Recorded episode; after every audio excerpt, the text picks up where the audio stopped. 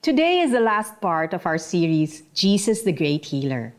Ang pagkakasakit ay laging may dalang takot. Paano mo ito haharapin? Alamin natin sa ating Devo ngayon. Defeating Aliens Namugto at halos pikit na ang singkit na mga mata ni Bea. Lumobo ang mukha, paa, binti at iba pang bahagi ng katawan niya. Mukha raw siyang alien, sabi niya. Soon after, nahirapan na siyang huminga. Yung pala, minamanas na siya. Ganito dinescribe ni Bea ang kanyang karanasan sa nephrotic syndrome, a kidney disorder. An alien symbolizes the horror of the unknown. Na-invade ka na rin ba ng takot at worries? King David can relate with you. David was known as the man after God's own heart. Yet this man of faith had to wrestle with his faith. The book of Psalms shows na nilabanan niya ang kanyang fears by recalling who God is, His faithfulness, at lahat ng miraculous works niya. Binalikan niya ang track record ni God. In David's remembrance, napalakas ang faith niya. God also armed Bea with faith to defeat her fears. Nephrotic syndrome can be treated, but it's also life-threatening. So Jesus reminded Bea na siya ang Diyos na nagpagaling sa mga bulag, pipi, bingi at pilay at ang Diyos na bumuhay kay Lazaro.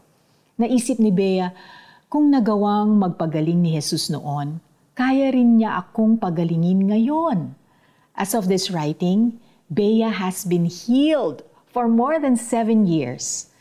Kung hindi man daw siya gumaling, she would have already been with God in heaven and that would actually be more favorable for her. So, whichever happened, praise God. What do your aliens or fears look like?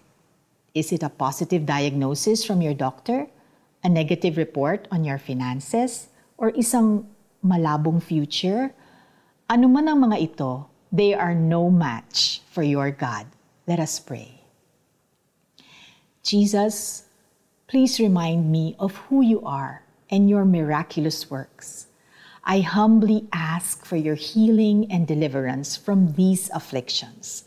I trust in you, my Lord. Amen. How do we apply? Recall who God is and his healing power by reading Matthew chapter 15 verses 29 to 31 at manood ng mga testimonies sa the 700 Club Asia on TV and their YouTube channel. O Diyos ko, O Diyos ko, bakit mo ako pinabayaan? Sumisigaw ako ng saklolo, ngunit bakit di mo ako tinutulungan? Araw-gabi tumatawag ako sa iyo, O Diyos, di ako mapanatag. Di ka man lang sumasagot.